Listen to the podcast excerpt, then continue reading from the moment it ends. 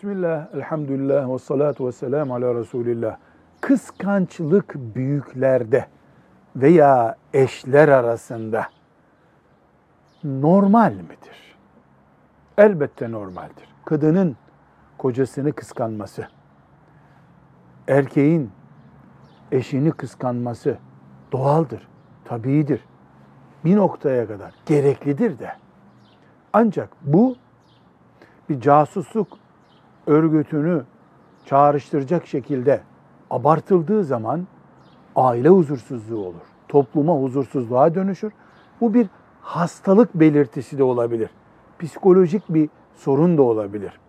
Bir kadının veya bir erkeğin eşine karşı hassas olması, kıskanması bu fıtratımızda vardır.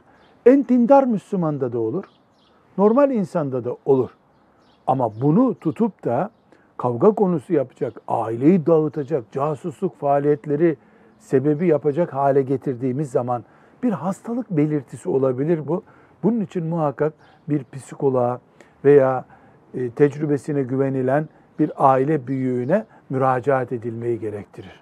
Velhamdülillahi Rabbil Alemin.